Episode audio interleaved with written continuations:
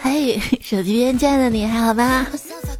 欢迎收听四月草长莺飞，我相拥你陪的段子啦。我是今天啊免费请大家听节目的主播彩彩啊，就是今天愚人节了嘛，这个句式可以套用起来啊。今天我免费请大家看我这张脸，这有啥好看到？今天我免费请大家看我的朋友圈。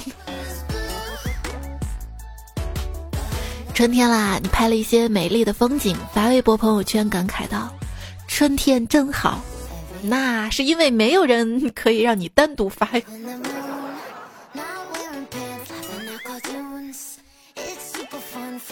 对啊，一到愚人节就觉得挺孤独的，别说表白的人了，整我的人都没有。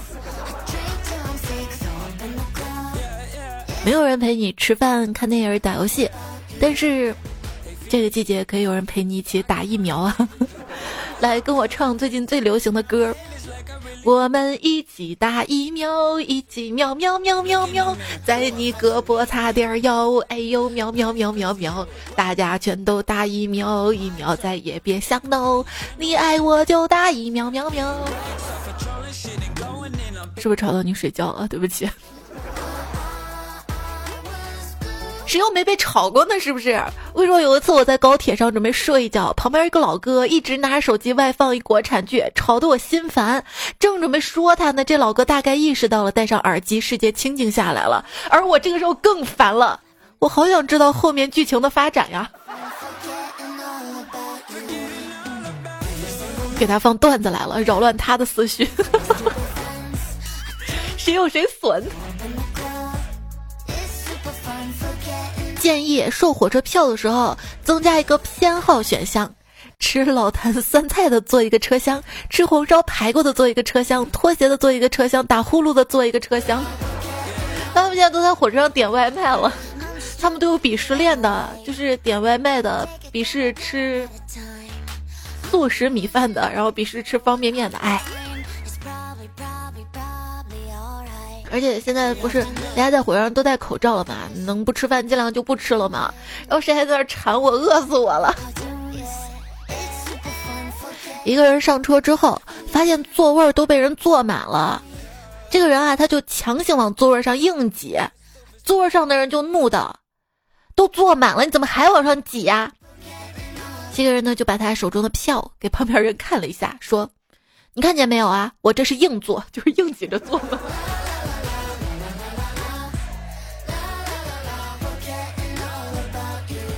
好，请问到西安的硬座票还有吗？有。那卧铺呢？没有。那我要张硬座吧？没有了。这个事儿应该是几年前发生的吧？在窗口买票。以前的梦想啊，我就是坐火车，希望别再坐硬座了。后来呢，我实现了这个愿望，但是不是靠我个人的努力，而是靠这个时代的大背景啊。嗯，现在我坐上了二等座。对，下一个愿望就是一等座、商务座。请问你要几等座啊？你们这一共几等啊？特等、一等、二等等等，二等要多等一等。哎，我看一下啊，等一等啊，别等了，再等一等也没了。那不等了，就这个吧。请问乘客最终买了几等票？特等、一等、二等等等等一等，再等一等，别等不等。汉语六级考试题。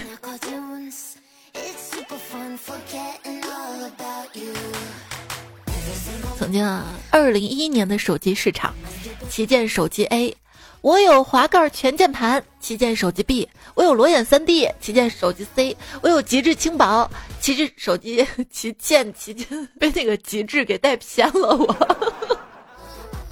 旗舰手机 D，我小到能放在你掌心上；旗舰手机 E，我正方旋滑有个性；还有呢，跑马灯。到了二零二一年的手机市场，旗舰手机 A 我拍照好，旗舰手机 B 我拍照好，旗舰手机 C 我拍照好，旗舰手机 D 我拍照好，旗舰手机 E 我拍照好，最好能看到月亮。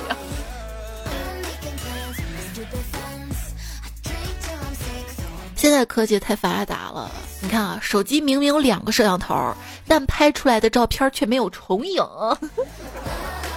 我跟你说，三个摄像头在背后的手机都没有重影。那我有 两只眼睛，我看你也没重影呀。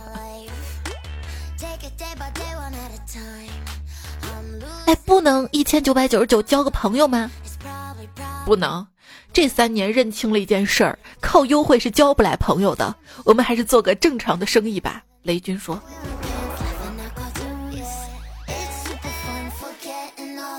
换个角度想啊，小米是花三百万请袁研哉老师做代言，然后免费送了个 logo。雷军说，半生追赶乔布斯，如今对标马斯克。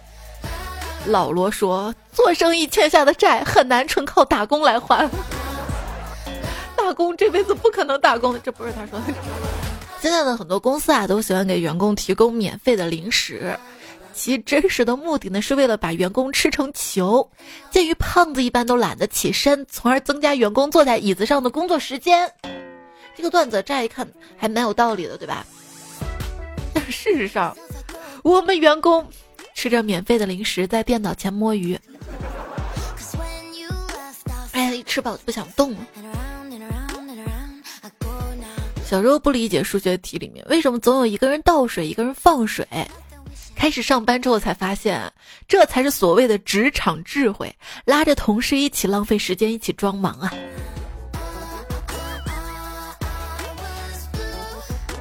跟客户开会，说好了要写一只猫。改了六次之后，他说，他要一只长颈鹿一样会飞的、汪汪叫的、长鼻子、黑白条纹的八角猫。我这还是猫吗？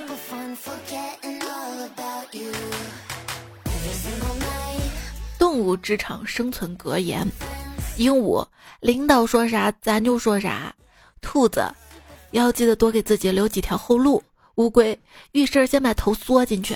狐狸找个好靠山，蚯蚓世界上本没有路，钻久了也就有了路。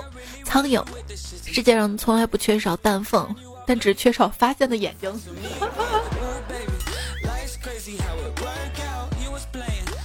一只屎壳郎跟蚊子谈恋爱，屎壳郎问蚊子：“你啥职业呀？”蚊子说：“我是护士，打针的。你呢？”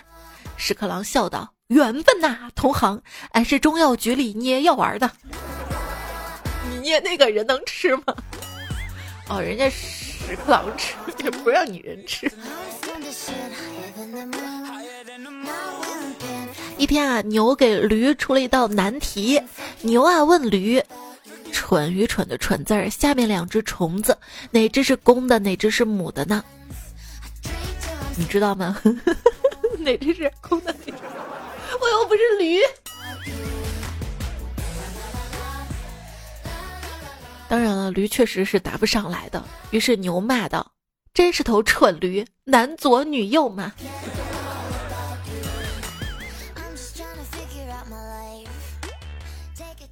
话说有四个兄弟进攻动物园，老大打虎，老三杀豹，老四砍狼。请问老二在干什么呢？老二在干什么？告诉你啊，老二次元。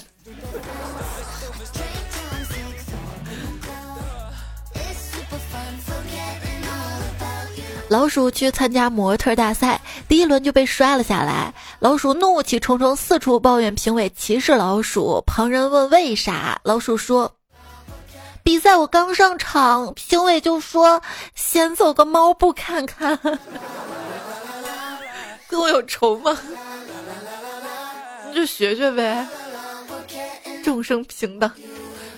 一个穿着盔甲的骑士在一棵树下休息。两头狮子走了过来，公狮对母狮说：“呵呵，今天又有晚餐了。”母狮说：“哼，又吃罐头，没胃口。”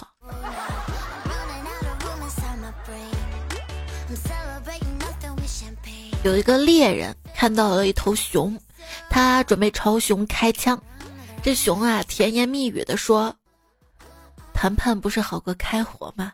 你需要什么，说吧。”猎人把枪放下来说：“我要皮大衣。”熊说：“这一点儿不难，咱们坐下谈吧。”过了一阵，熊拍着凸起的肚皮往回走。瞧，看咱俩都满足了吧？我不饿了，你也穿上皮大衣了。这是寓言故事啊！有些人都不用跟他谈，一谈你就输了。蛤蟆的四大愿望：一、申请蛤蟆算国宝；二、庄稼地里没蛇跑；三、天鹅在他怀里抱；四、参加奥运三级跳。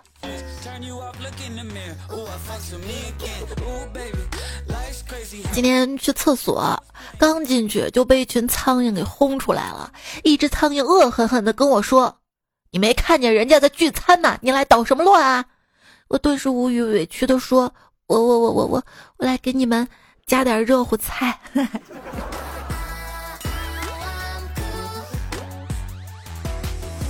有一天在一个小餐馆里吃饭，我说服务员，这粥里飞进来一只苍蝇。服务员跟我说：“甭管它，烫死它活该。”我。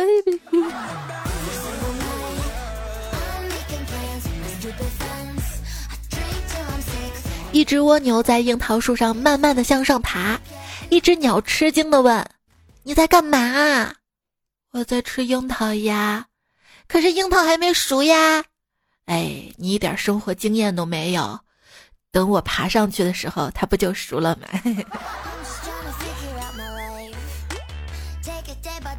狗对熊说：“嫁给我吧，嫁给我你会幸福的。”熊说：“我才不嫁呢，嫁给你呀，我只会生狗熊。我这辈子理想，我是嫁给猫，生熊猫才显贵呢。”哈哈今天是威风凛凛的公鸡，明天呢，可能就成了威风扫地的鸡毛掸子。嗨，谁能想到小时候黝黑丑陋的小鸭子？长大之后就变成了鲜香美味的烤鹅，变 不成烤鹅，可能也会变成烤鸭吧。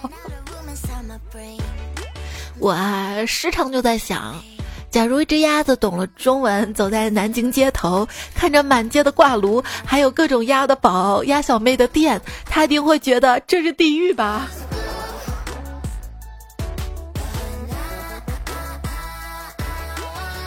一个少年看到河边有一位大爷在认真的锯着河水，锯一会儿呢就很开心的往回走，一连很多天都是如此。少年终于忍不住上前问：“大爷，你每天聚河水有什么意义呢？河水是聚不断的呀。”“哦，河水确实聚不断，但是我还是可以做一个欢乐喜剧人呢。”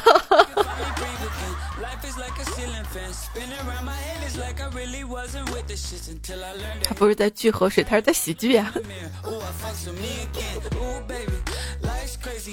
暴雨夜，外面电闪雷鸣，屋内黑暗一片。小正太抱着我的胳膊，可怜巴巴的望着我。姐姐，我怕。我盖紧我们的被子，说：“小朋友，我其实比你还怕。我记得这房子。”就住我一个人来着呀。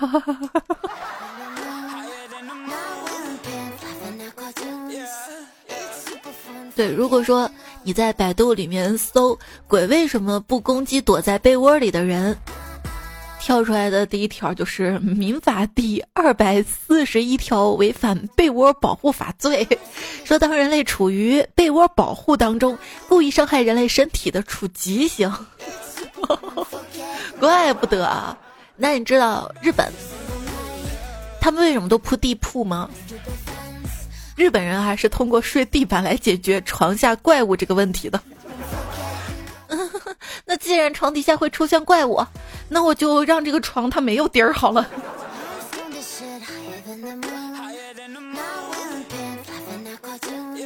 天兵天将收拾了一个妖怪。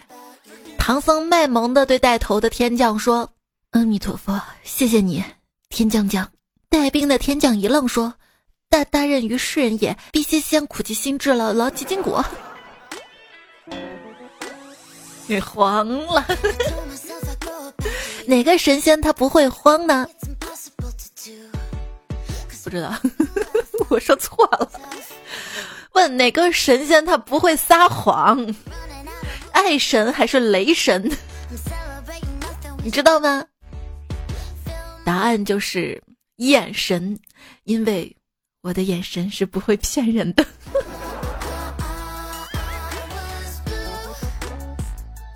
一位建筑工人在搬运建材的时候，不小心啊把钢筋掉到了产河里。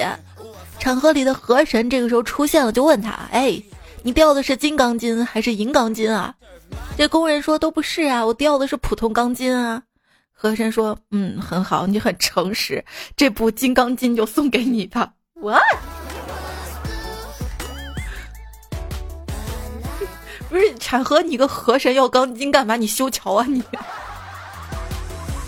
我要我的钢筋，我要钢筋，我要钢筋。最后钢筋没来，杠精来了一堆。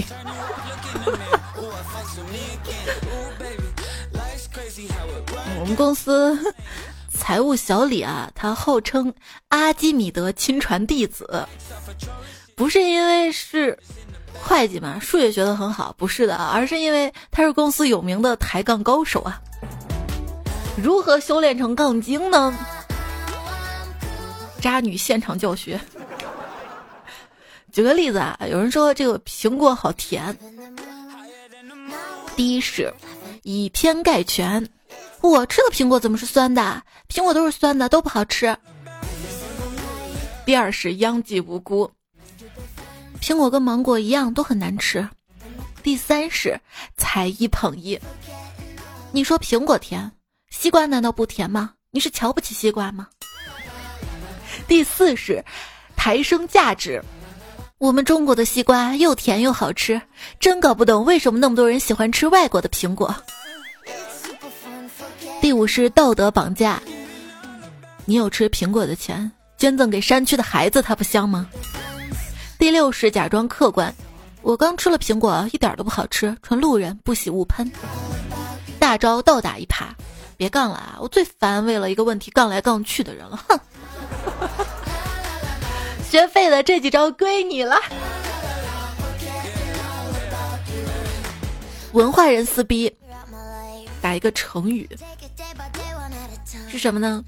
相濡以沫，侮辱的辱，墨水的墨。疯狗撕逼呢？相忘于江湖。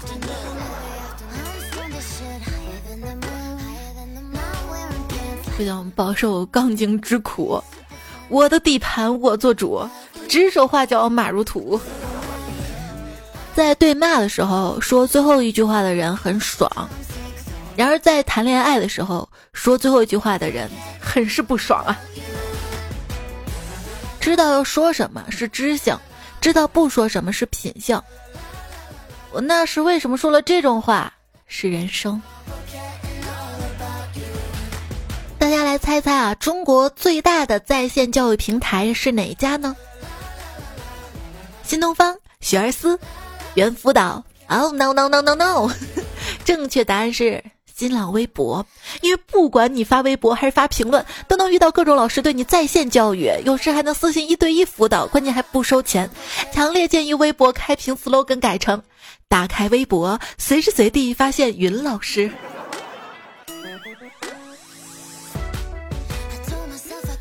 虽然每次吐槽微信，这个时候都会有人说远不如 QQ 好用，但事实上啊，QQ 的使用者正在断崖式下跌，还是个用脚投票的结果。看数据嘛，二零二零年 Q 一。QQ 的月活是六点九四亿，同比减少百分之一。二零二零年的 Q 二，Q 月活六点四九亿，同比减少百分之八点四。到 Q 三呢，就减少了百分之五点五，Q 四减少百分之八点一。就是数据表明就一直在减少嘛。我这儿有实践的证明在减少，就是我曾经还开四五个小号呢，现在都不怎么上了。留一个截图。一位昵称为“过去的”这位彩票说：“猜你知道为什么有两个微信号吗？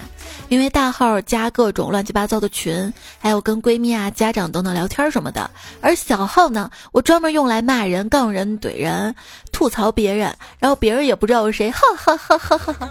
别人没把你拉黑吗？”所以说，各位亲爱的们，如果说你在网上被人骂了，心里也别难受。你看，有些人就那些骂人的人，他连光明正大站出来说自己是谁的胆量都没有。打开朋友圈，OK，每个人过得都比我好，退出朋友圈。打开微博，哦耶，沙雕朋友们。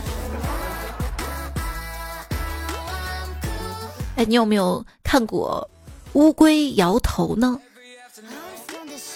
你别摇头呀！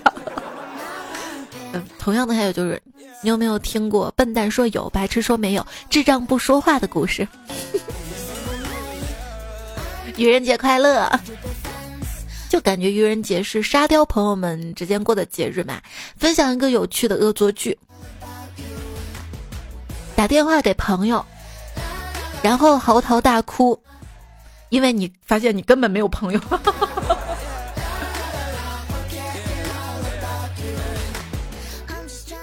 有什么适合对朋友做的恶作剧呢？朋友来你家做客的时候，在他离开前呢，你偷偷拍一张他的手机放在你们家桌子上的照片儿。等他走了之后呢，发一条消息给他：“你把手机忘在我们家啦。”然后把照片发过去，你看他会不会真的跑回来？这还会有朋友吗？我给你讲个故事啊，有一天。孙悟空要上天宫见玉帝，他邀龟丞相一起，一路上在龟丞相旁边给他讲故事。不知不觉啊，到了天宫，玉帝见了，问悟空：“你在干什么呀？”悟空说：“ 我在给王八讲故事。”学会了吗？还有之前的。啊。我昨晚上有梦到你驾着七彩祥云来看我呢，嗯，还冲我伸舌头呢。我有这么调皮吗？有，当时你就蹲在二郎神的脚边。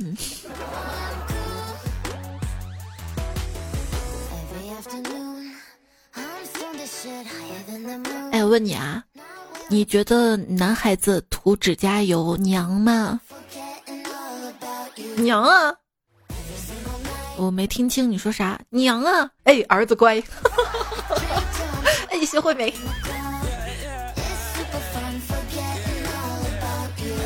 有一次同学聚会吃饭喝酒，我随口说道：“听说爱那个传统手艺的男人啊，右手的手心发黑。”只见旁边一个二货低头去看，伸出右手，满脸疑惑的问道：“诶，我的手不黑呀？”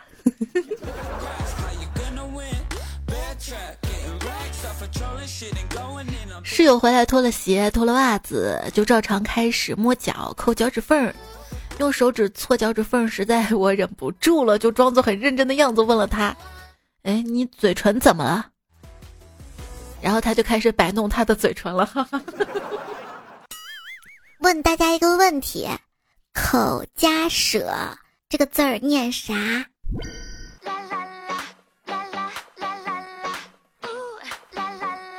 依然收听到节目的是段子来了，来自于喜马拉雅 APP 上面，搜索段子来了可以找到这个专辑，记得订阅一下，也记得关注一下主播彩彩，错就是彩彩，采棉花的彩，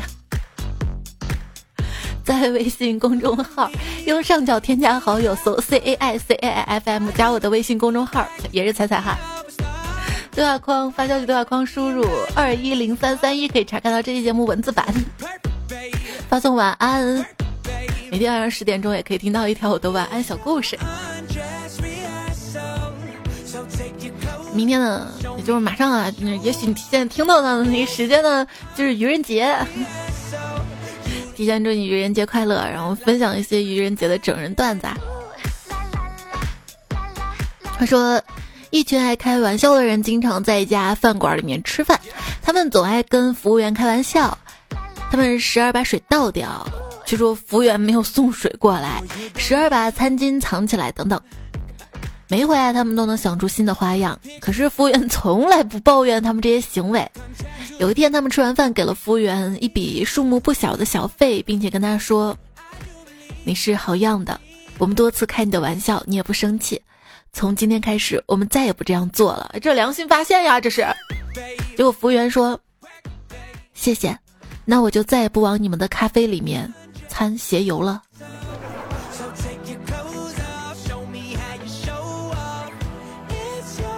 男友呢想逗女朋友乐一下，于是说：“二十年前我的一块手表掉到了咱前院的水井里面，昨天捞上来竟然还在运转，而且走时准确，真是不可思议呀！”女友开口说：“我记得我三叔二十年前掉到了前院的水井里，昨天突然爬上来，竟然还安然无恙。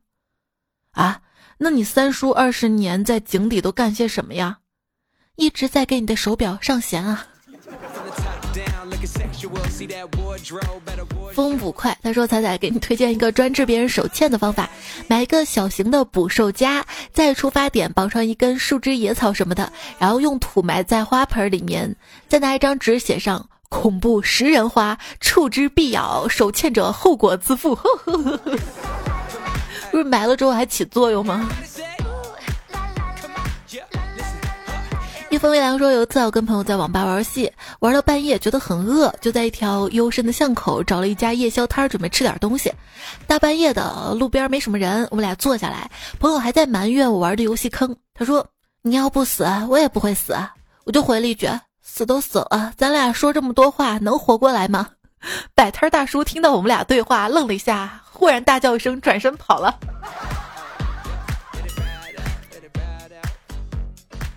胡帅说个悲伤的事儿啊，就在上个周末，大概深夜十二点吧，我起身去上厕所，发现父母房间有光亮，我出于好奇就跑过去看了一下，发现他们正在看鬼片儿，于是我悄悄躲在沙发旁边，等到鬼片到了最精彩的部分，我悄悄抓住了我爸的脚，然后往外拖，那个叫声我现在也忘不了啊！哎，是你爸的叫声还是你的叫声呢？你开头说了说个悲伤的故事，我估计是你的叫声吧，被你爸揍的吧。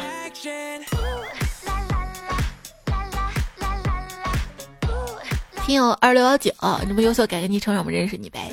他说 我们班有个沙雕同学啊，有一次同学在睡觉的时候鼻涕啊直流三千尺，这同学 他从地上捡了一堆沙子放在这个同学的桌子上面，然后把同学叫醒。这同学不是趴在课桌上睡吗？啊。醒了，鼻子吸了一下，哎呀，那场面我都惊住了。罗魔之主说：“彩姐，我太难了。就昨天，我同桌他饼干被人偷吃了。今天他买了 一包小三明治，吃了两个，另外两个在里面加了甲醇，都是白色的，跟沙拉酱一样，放抽屉里。下课之后上厕所回来，看一个同学嘴里叼着他三明治，他假意制止，结果同学直接吞了，然后他同学就去了医院。”和后来的同桌躺在一间病房里面，我我我强烈要求换同桌。哎，他不是自己割的吗？自己也进去了，就是叫做害人终究会害己，大家千万不要学啊！当然也不要偷吃。勇敢龙啸天说：“彩姐真人真事儿，他是我同学，而且也是我的好朋友。有一天，他说他想杀人，但是不会杀我。我为了惩治一下他这个邪恶的想法，说道：我想打人，但是不会打你。他刚以为我说，因为我是你的好朋友，我却脱口而出：因为我想打的是人，是人，你不是人。哈哈哈哈也别打人了，我们打打打一字儿吧。清风飘零，他留言说：三个男人睡在同一张床上，晚上睡觉的时候打一个字儿。”是川字儿，早上醒来的时候再打一个字儿，是周字儿。后退九八九四说，皮卡丘站起来就变成了皮卡兵，好像好像很早很早之前说过类似的啊。刘天谷说，彩彩来大姨妈了，打一自然现象。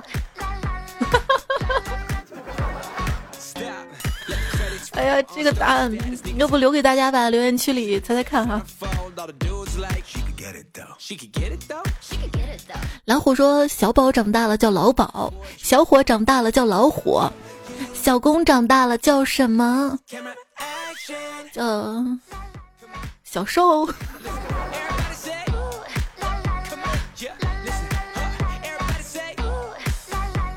收不住的王说：“什么样的钉子最可怕呢？”答案就是眼中钉。问你个问题啊，一群印度人开着台湾从日本租来的美国人控股的船，挂着巴拿马国旗堵住苏伊士运河，把美国用来威胁中国和伊朗签约的航母堵在了地中海，到底谁是卧底？上联儿，一群印度人开台湾人从日本公司租来的船挂巴拿马旗，在埃及船体搁浅堵住苏伊士运河。下联一个韩国人用日本人的券商在美国人的股市交易中用中国公司的股票基金爆仓，造成了股市大跌。求个横批。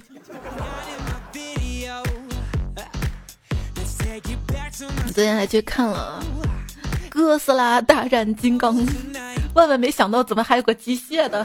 不是一起大战机器人了？当时有个镜头，不是金刚在船上吗？我在想，如果是走到了苏伊士运河的话，嗯，剧中。他说韩国那个交易员啊，他用了七年，从两亿本金一直炒到了一百五十亿，然后重点投资中概股，加了五倍杠杆，三天内赔光，有点像什么？你还记得几年前吗？一五年那会儿，那会儿。有个浙江大佬用三百万加杠杆，短时间内冲到两亿多，然后在股灾中彻底的爆仓，赔得一干二净。不知道接下来的日子怎么面对曾经自己是一个亿富翁这个事儿。哎，秦海他说，同事姐弟在聊天，姐姐说：“你知道樱桃小丸子叫什么吗？”嗯，不知道。提示下啊，比小丸子大一些哟。哦。这个红烧狮子头，实话伤不起。说到吃的哈，蛋黄酥，不是前两天节目有带货吗？哈，凡是在二十八号前下单，在我节目购物车下单彩票，我又给大家多送了一盒红豆味的蛋黄酥啊，已经全部寄出去了，大家注意查收啊。红豆最相思，你要知道我最想你哈。好油腻啊！不是说大黄酥，说的是我这话。帅气的王笨笨说：“彩彩啊，快愚人节了，快教我怎么骗人。”那你 P 张照片发网上，说是你本人，不就把人骗了吗？这么说，我天天过愚人节。聊到星空说：“橙汁只含百分之三的橙子就叫橙汁，P 图不止百分之三啊，那我就不是真人吗？”昵称听彩的帅哥才是采访彩啊，记得把昵称改对啊。但是我跟你说个事儿，不是他这个昵称里的才是彩色彩，到留言就是菜菜了。怎么，你说。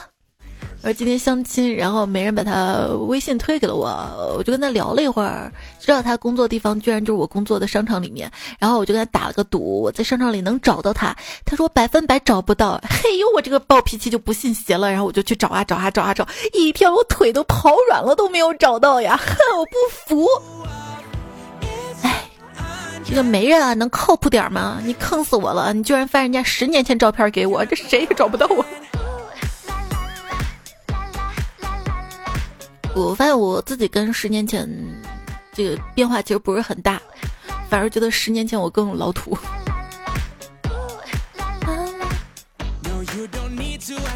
宾克斯的酒徒说：“彩彩，你是黄油口味的，油腻但是真香。”不是我自己说我油腻了，你也奶香奶香的黄油，黄油单吃不好吃，你看要搭配什么，对吧？能搭配你吗？忘了自己的颜色，说看过一个日本的测试，天天被人夸会提高颜值的。咱也被夸了这么多年，肯定越来越好看呐。觉得自己越来越丑的，肯定是没有遇到夸那个人。不，我是现在心态越来越好了。以前心态也不糟啊，就是我很早就认识到自己不好看这个事实，我就不会拿长相出来说话。顺理成章说：“彩彩呀，你说长相是父母给的，无法改变，难道你的听众还有长得丑的吗？”这个我不得不实话实说哈，大部分吧都长得还挺好看的，但是还是有长得丑的，就不点赞的都丑。你四十呀？说长丑咋了？我想得美啊！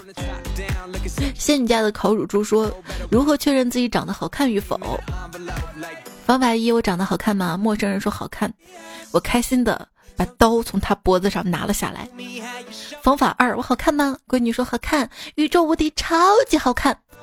支付宝到账五百元，拿走不谢，哈哈哈。他还说了如何委婉的表达一个人长得不好看：低情商，你长得真丑；高情商，你长得真安全。彩彩的彩票，他说低情商，这个主播没啥特色；高情商，这是个催眠节目，催眠主播。我给你看看啥叫高情商啊！太阳出药说，在用声音表达世界，声音美就等同于人美，看看人家啊！亚雷说：“声音真好听，还有别人的夸奖叫当真，这是自信建立起来的基石。看看人家，谢谢鼓励。有病就去治。说，我以为你要说蝴蝶对整形医生说，美丽很脆弱，稍纵即逝，我要永恒的美丽。于是医生把它做成了蝴蝶标本。”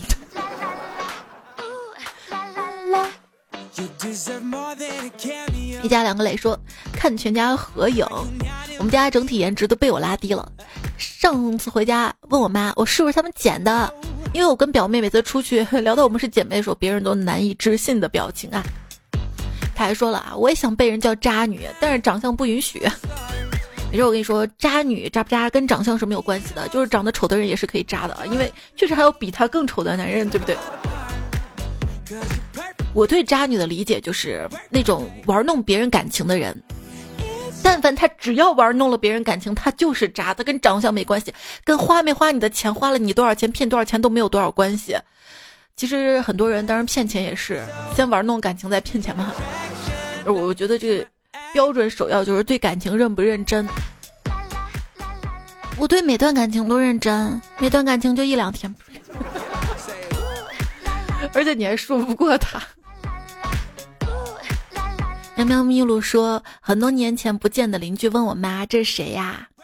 然后我妈说：“这是我闺女。”那个阿姨说：“哎呦，这么多年不见，怎么丑的都不认识了呢？”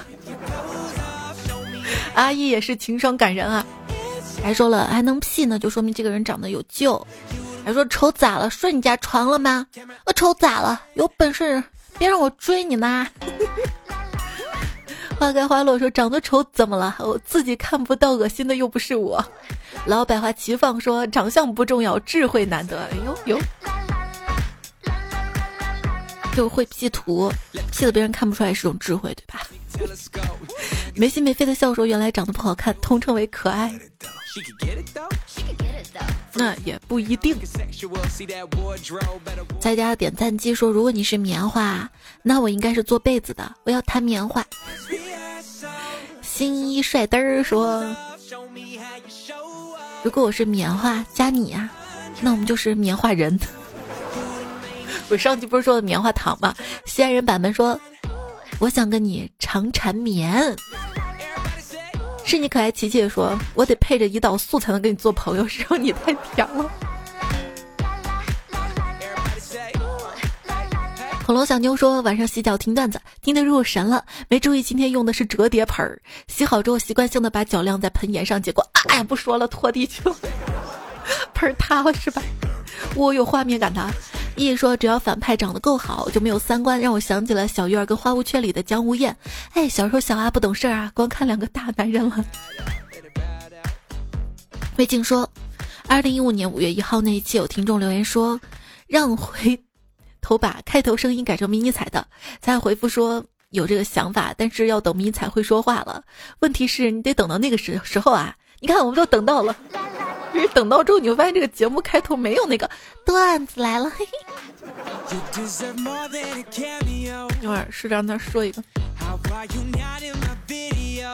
Blue K 说：婚姻危机，听段子来了，忘掉垃圾。棒棒的。拿铁味抹茶蛋糕说：“来了来了，会迟到不会缺席。最近有空就在补之前节目，一下子能听到那么多集，就好比追更完的剧过于满足。”一个悠哉悠哉熊猫说：“每次看到更新都舍不得听，听完就没啥听的了。你去听有别的专辑吗？录那个有声书都没啥人听，就你去听一下吧。”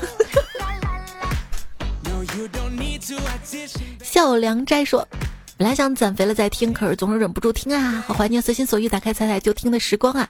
攒三期觉得就很幸福啊，还是喜欢彩彩，因为彩彩深入我心。”彩彩的哈士奇说：“彩彩啊，我给你推荐个题目：世界千万条，彩彩一条。我说我一条什么？我一条狗吗？我一条。”彩彩的彩彩说：“理财广告。”女生说：“一起去吃火锅呀。”男孩说：“哎，不去了，花呗还没还完呢。还完之后又没存款了。啥？这年代还没存款？啊？难道你没有理财？你不理财，财就不理你。”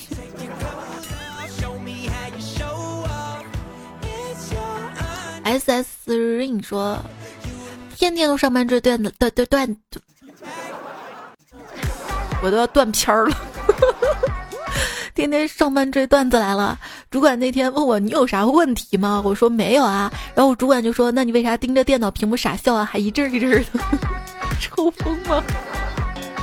这不是上班摸鱼了，上班抽风。”鱼塘太满了，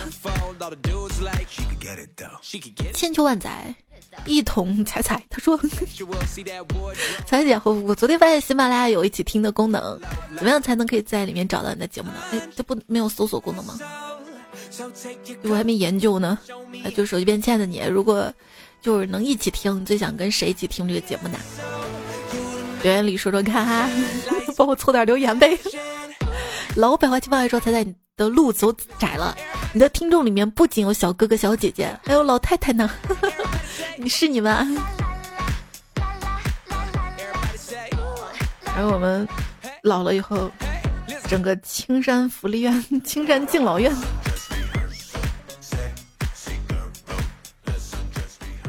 曹操综合症，他说：“因为彩彩，西安在我心中有了另一种温度。”第一种呢是十八年前梦幻里的大雁塔，你瞧，这个声音是从西安飘过去的，你听到了吗？刘大火龙果说也不知道猜的样子啊，建议在钟鼓楼蹲点儿，就我蹲了，你也不知道呀，你蹲南充吗？冲我吗？你冲我好不好？你是奶粉吗？